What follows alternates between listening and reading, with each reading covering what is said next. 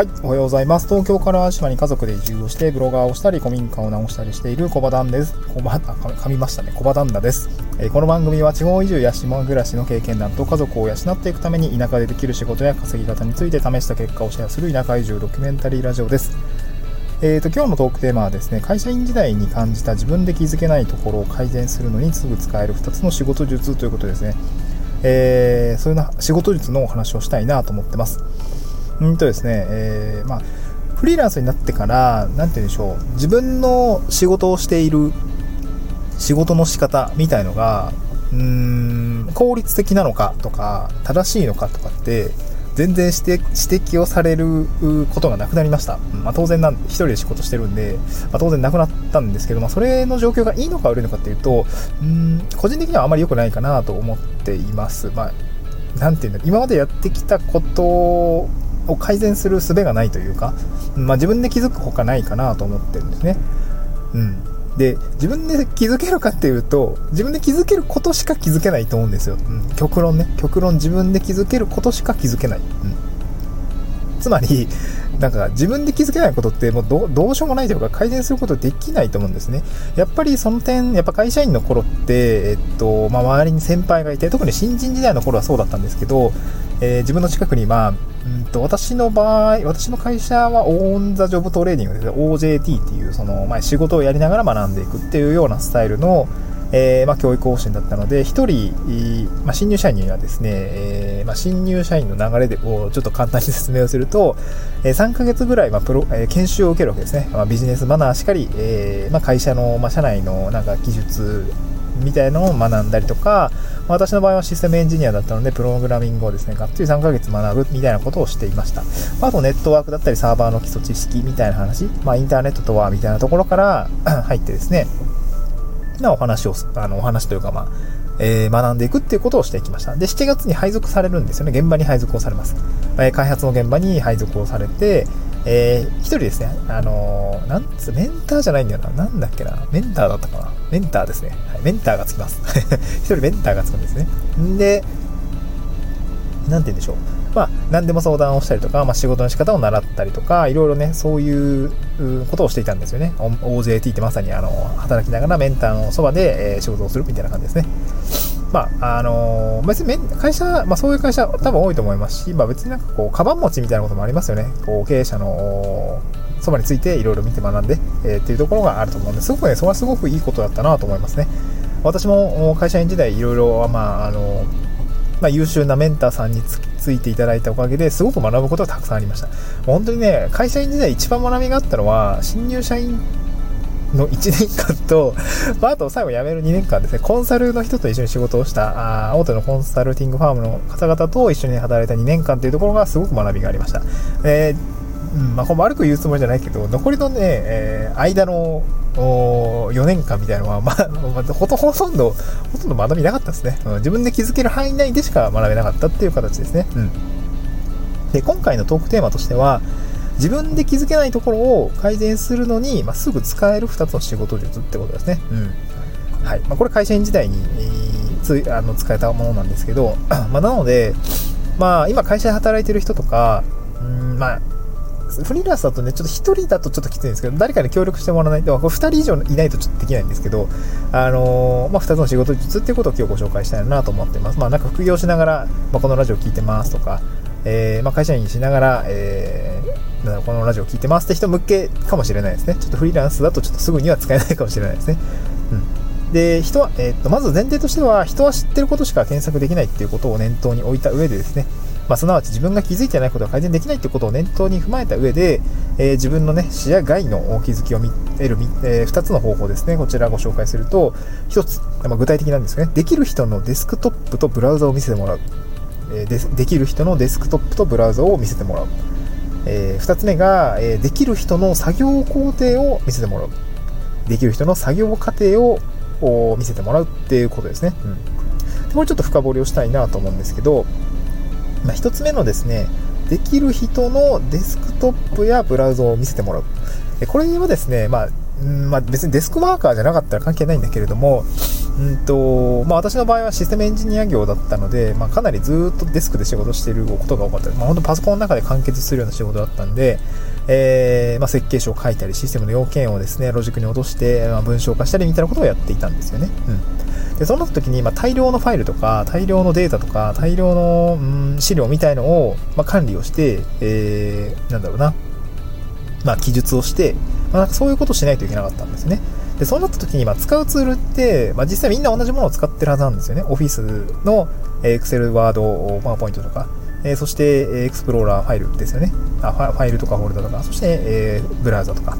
まあ、あとは開発に使うような、まあ、ミドルウェアとか、ハードウェア、あえー、ソフトウェアとかっていうのは使っているんですけども、そこはさ、同じチームで働いてるわけなので、まあ、同様に使っているわけなんですけれども、その使い、あの、なんていうんですかね、基本と基本的なデスクトップをこう使っているとか、えー、ブラウザにこういう、まあ、なんていうんですかね、えー、便利ツールみたいのをストックしているとか、はい。あとなんかこう、え、なんだろうな、こう、こういう、まあ、エクセルマクロを使っているとかっていうのは、意外と、ローカルにしかとどまってない情報が多くて、まあ、使ってるツールとか使い方から気づきを得るためには、あの、できる人のデスクトップを覗いたりとか、ブラウザを見せてもらうとか、まあ、一緒にね、一緒に作業を、やらせてもらって、あの、もらうみたいなところが、意外とね、あの、あ、こんな検索の仕方があったんですね、とか、あ、これはこの操作はこういうことをやってからやるとめちゃくちゃ効率上がるんですね、みたいな話になるので、まあ、これ結構即効性があるやり方かなと思うんですけど、まあ、できる人のデスクトップとかブラウザを見せてもらうみたいな形をですね、まあ、やっても、やってみるといいかなと思います。まあ、口実としてはちょっとこの、えー、まあ、こうこうこういう理由があって、こうこういう作業をちょっと一緒にやらせてもらえないですかみたいな言い方をしないと、いきなりデスクトップとブラウザ見せて、めっちゃ気持ち悪いからね、うん、デスクトップもなんかこう、わかんない。まあ見えるもんだからね、まあそこは見られていいもんなのかな。デスクトップの背景とかなんか、あんままじまじと見られると嫌ですみたいな人もいるかなとは思うんですけれども。うんま、なので自分の視野外の気づきを得るための一つの方法としては、できる人のデスクトップとかブラウザを見せてもらう。最近はね、 Zoom 会議とかと Web 会議を、ウェブ会議、まあ、 Zoom とかを通して画面共有とかできるとね、まあ、本当にね、頼みやすいとかやりやすい状況になっているので、まあ、もしかしたら今がチャンスかもしれないですね。うんで、2つ目は、これも似てるんですけど、できる人の作業工程を見せてもらう。できる人の作業工程を見せてもらう。うん。例えば、えー、私としては、うん、まあ、例えば、えー、っと、一番、なんだろうな、多かったのは、まあ、Excel とかの資料作りとかもそうだし、あと、アクセスですよね。マイクロソフトの標準で使うデータ、あの簡易なデータベースソフトなんですけども、アクセスとか、まあ、パワーポイントとか意外とね、小技とかたくさんあるんですっごい勉強になるんですけど、まあ、こういうなんかこう、資料作成術みたいな話ですよね。うん。まあ、私は今ブロガーもしてるので、えっ、ー、と、ブログ、なんだ、ブログの書き方術みたいなのもすごくね、あの、気になってアンテナ立てているようなところではあるんですけれども、まあ、何か成果物を作るときに、ゼロからそれが出来上がっていくまでの過程っていうのは、意外と、作り手によってたくさんの、まあ、プロセスを経ていくかなと思ってます。なんかか、うん、かく、うん、なんだろう、統一的なやり方ではないはずなんですよね。あの、成果物ができていく道筋っていうのは。まあ、例えばですけど、なんですかね、絵を描くときに、うん、最初にこう、まあ、白い、ま、真っ白いキャンパスにリンゴを描いてくださいって言われたときに、こう、バランスを取るために最初こうなんか、なんだろう、グリッド線じゃなくて、なんて言うんだっけ、えー、っと、マス目？マス目状にこう、位置をね、把握するために、マス目状に薄い鉛筆で薄く絵を、あの、線を入れて、あ、この辺がじゃあ、え、9等分したうちの、この間の位置だなとか、こことこう繋ぐとちょうど中心が取れるなとかってやる人もいれば、えー、っと、な最初から直書きする人もいるだろうし、もうなんならもう、線で輪郭も描かず、まずえあの色から塗りますみたいな人もいると思うんですよね。まあ、そういう過程で、まあ、どっちが効率的なのかとか、なんか自分に合ってるのはこういうやり方、なんか自分はこういうことが困っていたけれども、まあ、このやり方でいけば、このかい、あのー、自分が困ってることは改善できるみたいなやつですね。できる人のこう、成果物のできるまでの過程っていうのをですね、まあ、見せてもらうと、えー、まあ、順番とか手順っていうのところからですね、気づきが得られますので、まあ、そこはね、すごくサラリーマン時代に、こう、一緒に OJT をやらせてもらった先輩がね、とても優秀な方だったんで、すごく気づきになりました。でそしてまあ自分についた後輩も、なんか困っていることがあって、あ、それ僕がやってるやり方で、こうすると、あの、あのこうこういう検索結果、あの、社内のポータルのサイトの資料の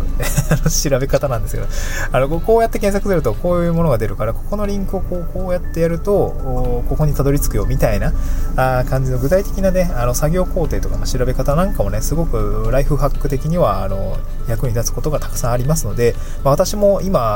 わからないことだらけなんですよね。あの、いろいろブログとか、えー、仕事とかいろいろやややなんだろう、わかんないことだらけなんで、まあ、そういう人がね、一人ついていてくれたらありがたいなと思いながら、あ仕事はしているんですけれども、まあ、なので必死に Google 検索してるって感じですね。うん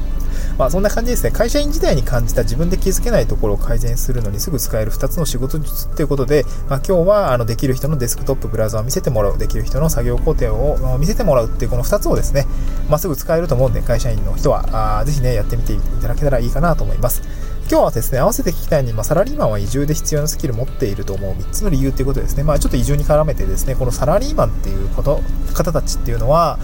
まあ、私が属しているフリーランス業界の方っていうんですかね、まあ、私も別に長いことでこっちにいるわけではないのでね、まあ、何、どの口が言ってんねって感じだとは思うんですけど、